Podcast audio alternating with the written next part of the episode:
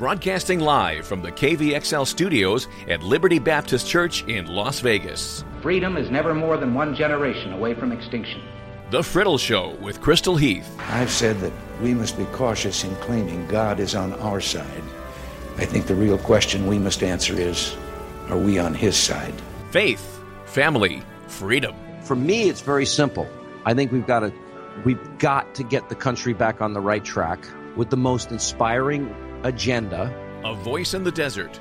Now, here's Crystal Heath. Hey, hey, Las Vegas, all people listening everywhere. This is the new, the improved, the shortened, the better, the amazing Friddle Show. I'm Crystal Heath. You are listening to a podcast about issues relating to faith, family, freedom, and of course, we always throw in a little fun. For those of you listening here on KVXL 101.1 FM for our weekend programming, you're like, hey, I thought you were on the radio in the mornings during the week and also in the evenings during the week. You're not crazy. I did used to be. We just had some scheduled programming, and now you can hear me on weekends at KVXL 101.1 here in the Valley or on kvxl101.com online at 3:30 a.m. and p.m. Though if you're awake at 3:30 a.m., I'm sorry that that's your work hours. But you can still get me online then if you are into the live streaming or as most of you probably are, you can catch the podcast edition of the program on iTunes and SoundCloud. We're going to try and make these episodes shorter. So we're not going to have breaks anymore. There's not going to be any music anymore. I'm going to try and get this in, get you this information in 30 minutes or less so you know what's happening in the world that is relevant to you and to your family when it comes to the issues that we previously that I, that I outlined earlier. That's that's what I'm here to do. I'm here to keep you updated on what's happening in culture, in our world, in our country related to you and your family. Faith, family, freedom, and of course, we're going to have some fun in these programs. Now, for our shorter editions of the program, I'm going to try and hammer out a few things or maybe even just one topic under each of those uh, boundaries. So, uh, first off, we're not going to talk about the impeachment today because it was too early in the morning for anyone to figure out how that all uh, went down. But we are going to talk about the coronavirus because honestly, I think that more people, in fact, I'm 99.9% sure that more people are more concerned about and more interested in the coronavirus right now than in what had happened with the impeachment that wasn't. But we'll, maybe we'll go over that in our next week's podcast. But the coronavirus, we're going to talk about the coronavirus that is something you need to know uh, for your family. We are going to talk about Trump's proposed uh, two state solution in the Middle East, what that looks like, and if it means the end times are coming. And then we'll have, uh, we'll have a little bit of fun. We're going to talk about some emojis and not the movie. But first, the coronavirus. Do not panic. I know some of you have heard it was reported that there was a case of coronavirus in Clark County.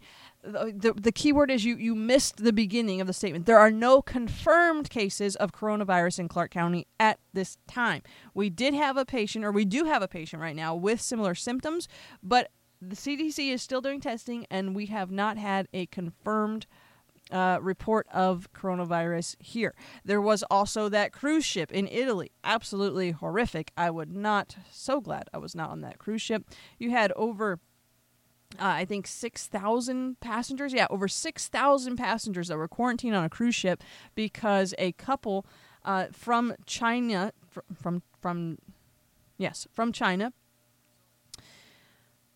had come down with symptoms that appeared to be similar to the coronavirus, and so she was quarantined, taken off the ship, her husband as well. Everyone else that was on the ship was quarantined to the ship. It has been determined that that individual did not have the coronavirus, but simply had the common flu. And the passengers that were aboard the ship were allowed to then disembark. Of course, uh, cruise stocks plummeted. So if you ever wanted to invest in a cruise line, now is the time, or perhaps in a few weeks in case we have something else like this. Carnival Cruises saw a drop of 3.35%.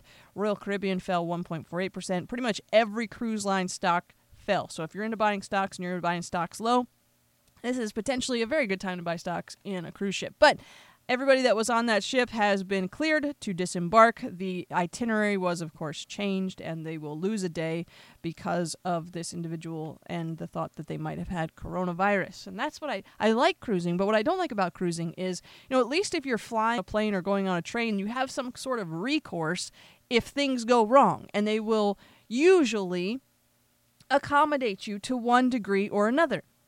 But cruises, they don't do that. When you get when you sign up for a cruise and you get on the cruise, you sign away your rights to any sort of recourse if something goes wrong. If there's a weather issue, if there's a health issue, if there's any kind of issue, they're not going to do anything for you. That's why you should just stick with Southwest in everything you do because Southwest customer service is unparalleled. It's like the Chick fil A of the skies. Yes, I went there. So, the coronavirus, before you freak out, before you go and try to find sold out respirator masks, here are the things that you need to know. Coronavirus is not actually just a single virus, it is, in fact, coronaviruses. Coronaviruses are types of a virus. There are many different kinds, and some of them cause disease. The 2019 novel coronavirus is what we are dealing with right now. There has been this outbreak of respiratory illness. We now have well over 150 people that have died from this. And so we, we need to talk about how this happens, what we do to prevent it, where it came from, how contagious it is, all of this, especially now that the World Health Organization has now uh, deemed this a global crisis. So the coronavirus is most often found in animals. They're very common in animals, mostly in camels and cattle and cats and bats. Now, probably you haven't seen a camel walking down the street lately. We have cats, we have bats, we have cattle. This virus strain exists commonly, frequently, pretty much all the time in the animal kingdom. It is rare that it reaches over into the realms of humanity, but it can happen, such as we saw with SARS and MERS back in the day. It was thought that this virus began with a seafood market in Wuhan, China, because there were quite a few people who had visited the market that developed a viral pneumonia caused by the 2019 novel coronavirus. However, we now know, just as of I think this week or maybe last this past weekend, last weekend I guess it would be now. Sorry, I'm trying to figure out how to talk about days now that I'm on a Saturday Sunday airing instead of during the week. I'm I'm all jumbled. So, yeah, I guess it was last weekend a study came out that determined that the individual with the first reported case of this version of the coronavirus did not have any link whatsoever to the seafood market. So we are still living in a state of mystery as to how the virus originated and spread, likely, however, from an animal source, now going person to person. The virus has been detected in people throughout China and 14 other countries, including the United States. We had a case in Chicago that was confirmed. Now, you're like, well, how do I know if I have the coronavirus? The coronavirus is similar to the flu, but also different. Okay, so if you start feeling like you're fluish and you didn't used to go to the doctor when you got the flu and you just took care of yourself, commendable. I clap for you. But, you know, when there's the potential of a coronavirus imitating the flu, and you not being able to fight that possibly so well at home, I would potentially consider going to the doctor. But here here is a key for you. Okay? Coronavirus symptoms can appear 2 to 14 days after exposure. You are going to catch this in the same way you catch pretty much anything else. So it spreads through droplets, uh, and you just it's it's okay think about it the same way as you think about getting a common cold or acquiring the flu. If somebody sneezes, somebody coughs on you, you get the little droplets of infection, they enter into your system, and now you have the flu. Coronavirus, eh, the 2019 novel coronavirus infection works the same way. So, to prevent the virus because there is no specific antiviral treatment recommended. You just treat the symptoms. It's basically the same as you would do to prevent anything else. You're going to wash your hands often using soap and water. If you can only use hand sanitizer, it needs to contain at least 60% alcohol. You want to avoid touching your eyes, nose, and mouth as much as possible. You want to stay away from people that are sick. Okay, this is the time of year and the type of of virus where fist bumps are cool, elbow bumps might be even better. It's not offensive. It's hey, I like you, but I don't want your germs. I don't want to have the virus. Okay? It's it's okay. It's okay. If you get sick, stay home or go to the doctor. Don't bring your germs to the rest of us. Cover your causes, co- your your causes, your coughs and your sneezes. And if you use a tissue, throw it in the trash. Okay? It's the same basic prevention that you would do for any other type of sickness. This is not super special. One big tell if you're trying to figure out, I don't know if I got the flu, I don't know if my kids got the flu, should I take them in? What if we have the coronavirus? Okay. Coronavirus symptoms are cough, fever, and get this is the important one, I think, because the other two can mimic a lot of other things or be a lot of other things, and shortness of breath. Okay? So if you have a fever and shortness of breath, or you have a fever and a cough and shortness of breath, or even a cough and shortness of breath, and you're feeling kind of fluish, most flus, at least the ones that I've experienced, don't accompany or come with a shortness of breath. There are other terrible things that happen during flu, but shortness of breath is not usually one of them, at least not for me when I have the flu. So, that I think would be for me personally. I, I don't give medical advice. I am a doctor, but it's the PhD kind, not the MD kind. Okay. So I'm not giving you medical advice. I am just letting you know that if you are sick and you're like, ah, how do I tell? Go to the doctor. They will tell you. But also, if you have shortness of breath with any of these other symptoms, go to the doctor. because the chance that you have coronavirus probably highly still unlikely. In fact, we have been told repeatedly that it is highly unlikely uh, to be in the U.S. right now. At the moment, the CDC is only advising you to go to the doctor if you have all three. If you have fever, cough, and shortness of breath, and you have been to China within the past two weeks, or been around someone who's been to China, like if you had, you know, visited with or gone to school with or had a meal with or sat next to in a restaurant. Not that you would know that, but if you're around somebody who's been to China in the last two weeks, or you yourself have been in China the ta- past two weeks and you develop those three symptoms, then you should definitely, definitely be going to visit your your healthcare provider. Some things are not worth messing with. This is not one of the things worth worth messing with. Okay? So that's what I'm asking you to do. Understand the coronavirus. The odds of contracting it are exceptionally low in the United States. And if you exercise good hygiene, the odds are even lower. If you do contract the virus, it is not necessarily a death sentence, particularly if you are a healthy individual. So, Eat your fruits and veggies, get lots of vitamins, get lots of sunshine, get the right amount of sleep, exercise good hygiene, cover your coughs, stay home when you're sick, and you will probably not catch the coronavirus. You are welcome. Panic has been averted. Everything is great. So we will move on. Our next topic is the unveiling of a new Middle East peace plan with a two state solution and a tunnel to connect the West Bank and Gaza. This is what the president unveiled at the White House earlier this week. Uh, he was flanked by Benjamin Netanyahu. On Tuesday, he called for a two state solution to resolve the Israeli Palestinian conflict, unveiling the administration's much awaited Middle East peace plan.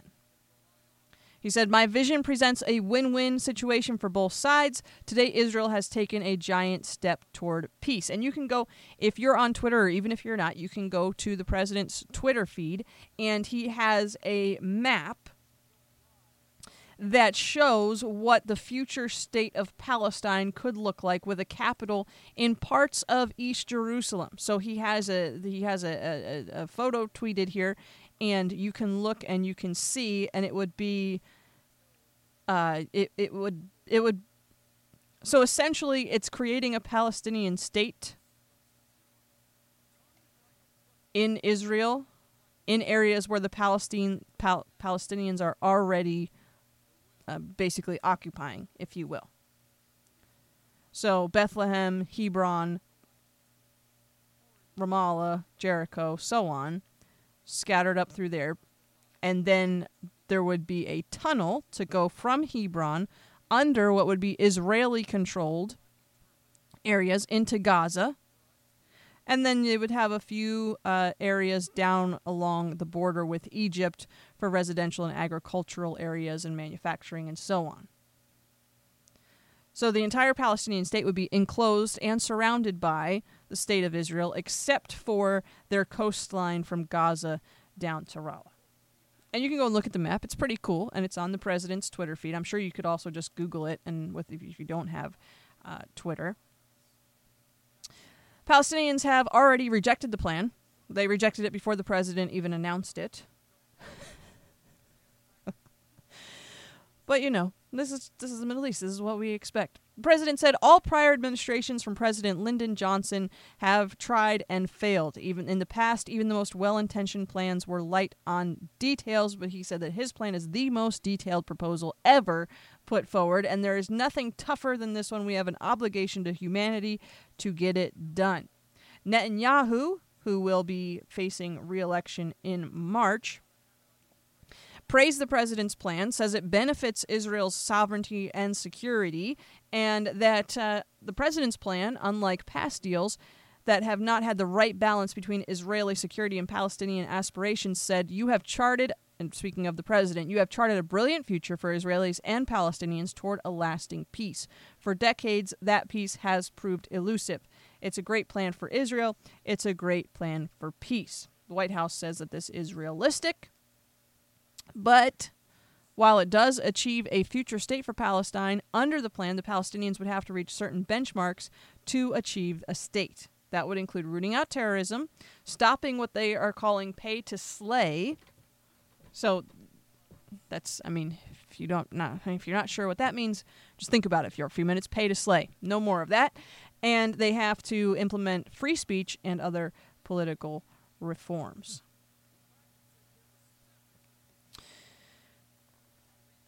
If enacted, this new map, this new area would more than double the amount of territory Palestinians control inside the state of Israel.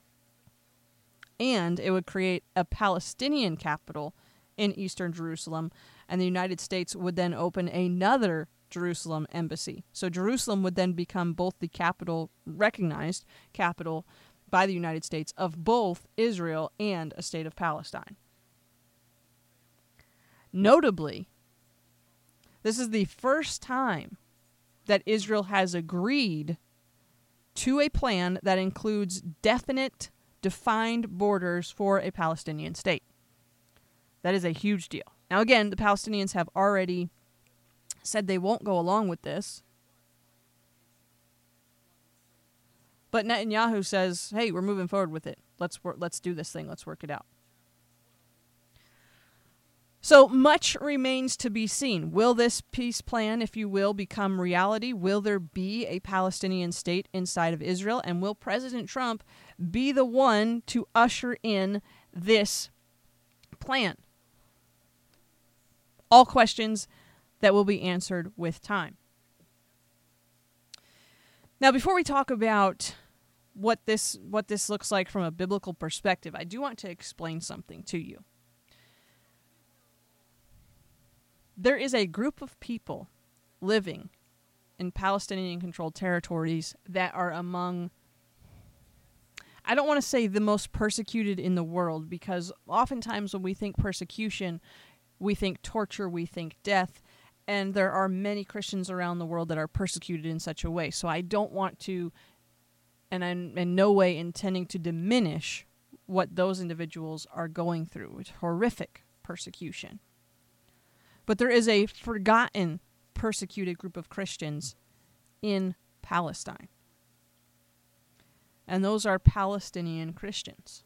Palestinian Christians are rejected by Israel largely because they are, in fact, Palestinian. Palestinian Christians are rejected by Palestinians because they are Christian, not Muslim. So Palestinian Christians are surrounded by people who reject them outright, either because they're Palestinian or because they're Christian. They have no one who accepts and acknowledges them as their own. No one embraces them as part of us, if you will. It is just them. And so, as this unfolds, I would encourage you to be praying for our Christian brothers and sisters in Palestine because they are. There, there is a unique kind of suffering that happens with Palestinian Christians that I, I can't really describe and I don't have time to get into in the program today, but do some I would encourage you to do some research into Palestinian Christianity and uh, if you ever have a chance to travel to the Holy Lands, whether that be the state of Israel, Palestinian territories, or what may be the Palestinian state in the future, and you're going to be shopping anyway. So if you go to Bethlehem, which is in Palestinian territory, and you're going to be doing shopping, what I would encourage you to do is find out where the Palestinian Christians, where their shops are, and support our brothers and sisters in Christ.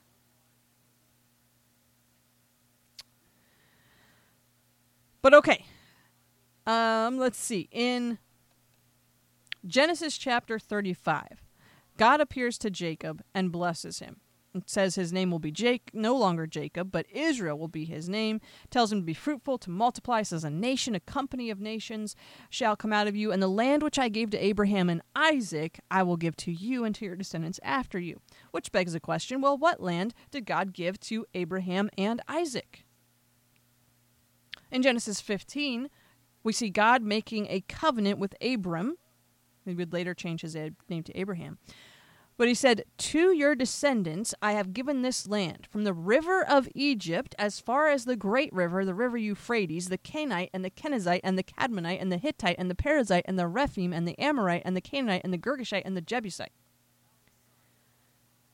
The boundaries of, it, of, of what God gave to Abraham, which God then promised to give to Jacob when he changed his name to Israel and to his descendants is a massive swath of land in the Middle East. It is it is I believe more than 4 times the land mass of present-day Israel. So when we talk about Israel needing to make concessions, it is wise to bear in mind that Israel in its current state is not even remotely close to what God promised them. And God keeps his promises. And I think it would be very interesting to see where this ends up going.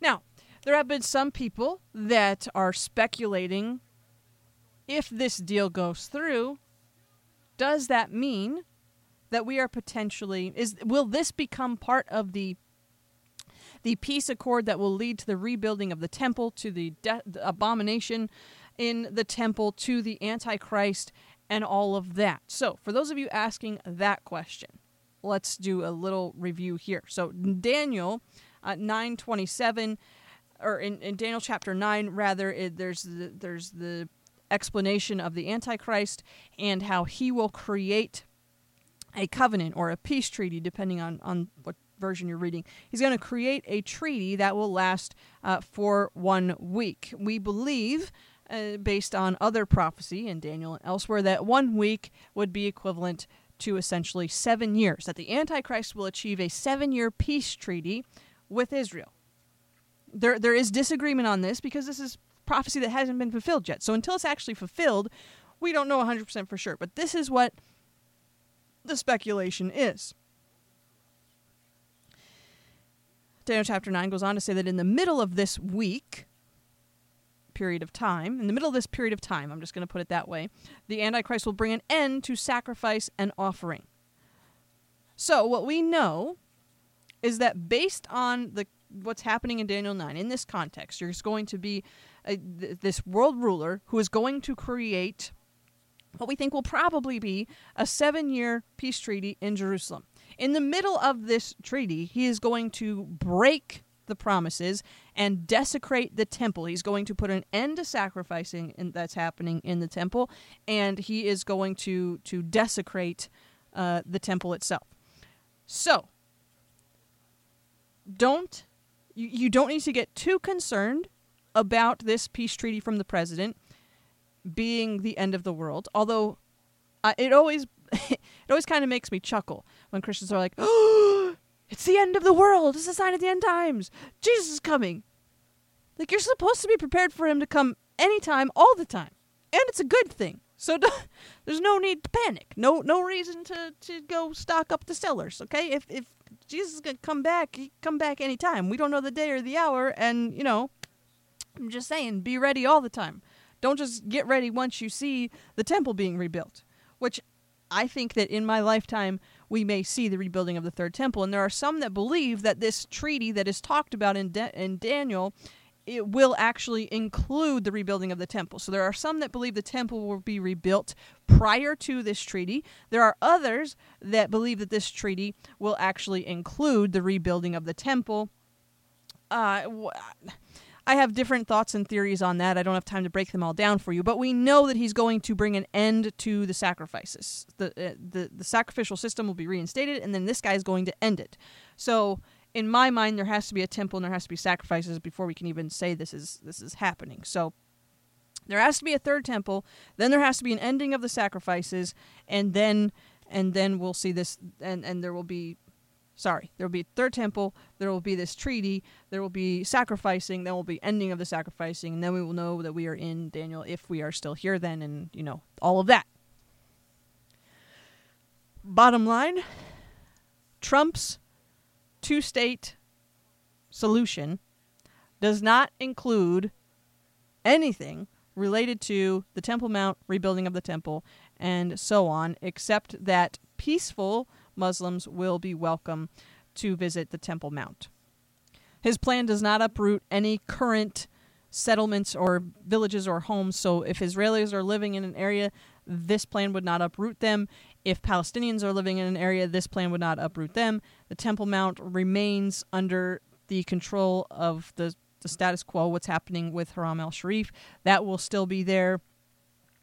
The the role of the King of Jordan and the Muslim holy shrines in Jerusalem that will remain in place, and Muslims will still be welcome to enter into Israel to go to peacefully visit uh, the mosque. So this is this there's there's a lot more to this again because we're trying to give you a condensed version i'm not going to keep going through this but you can go to the white house has a fact sheet on this peace proposal and it gives you just basically bullet points one by one answers a lot of questions and it's really really good and I will likely tweet that out, uh, a link to that as well. So if you're on social media, Facebook or Twitter, you can go follow me there and find the link to that bullet point outline really, really good if you are interested in learning more about that. Okay, so we've got faith, family, and some freedom issues covered. We're going to finish up today with a little bit of fun. I saw this on Twitter earlier this week and was just like, you got to be kidding me. Emoji license plates. Emojis have, in many ways, taken over our lives, right? There is emoji decor for your home. There's emoji apparel. There is emojis that we use in text. Now, emojis potentially on our license plate. I mean, what is next? Will we have GIF license plates? There is a bill in the Vermont legislature proposed by State Representative Rebecca White saying that symbols could be added in addition to the distinctive number assigned by the Commission of Motor Vehicles or the numerals and letters selected by the registered owner of a vehicle as a Vanity 12 plate. If the bill passes, according to USA Today, Vermont would be the first state in the U.S. to allow emoji plates. So it doesn't happen often, but sometimes you know you go to a hotel or whatever, and they're like, "All right, can you just write down your license plate?" Or at, they ask you what your license plate number is. How do you share your license plate number if you have an emoji on it? You're like, "Okay, so my license plate number is K seven four smiley face, the one with just the regular smile, two laughing emoji, not rolling on the floor, just the regular one, red heart Z7. And as I pondered this earlier this week, I was thought, you know, this this is this is a new low. This is just ridiculous. And then I realized that it's Vermont. The people that have given us Bernie Sanders. And it all made sense. That's all the time that I have left for today. Thank you for joining us for this week's podcast of The Friddle Show. Hope you have a better understanding of how you can avoid the coronavirus and are, you know, a little bit encouraged that you probably won't ever get it. Understand what's happening with the peace talk proposed by the president related to the Palestinian state and potential creation thereof. And we will see you, excuse me, next week. Same time, same place. Don't forget to hit subscribe over on iTunes or listen on SoundCloud and share us with your friends. Have a great week, everybody.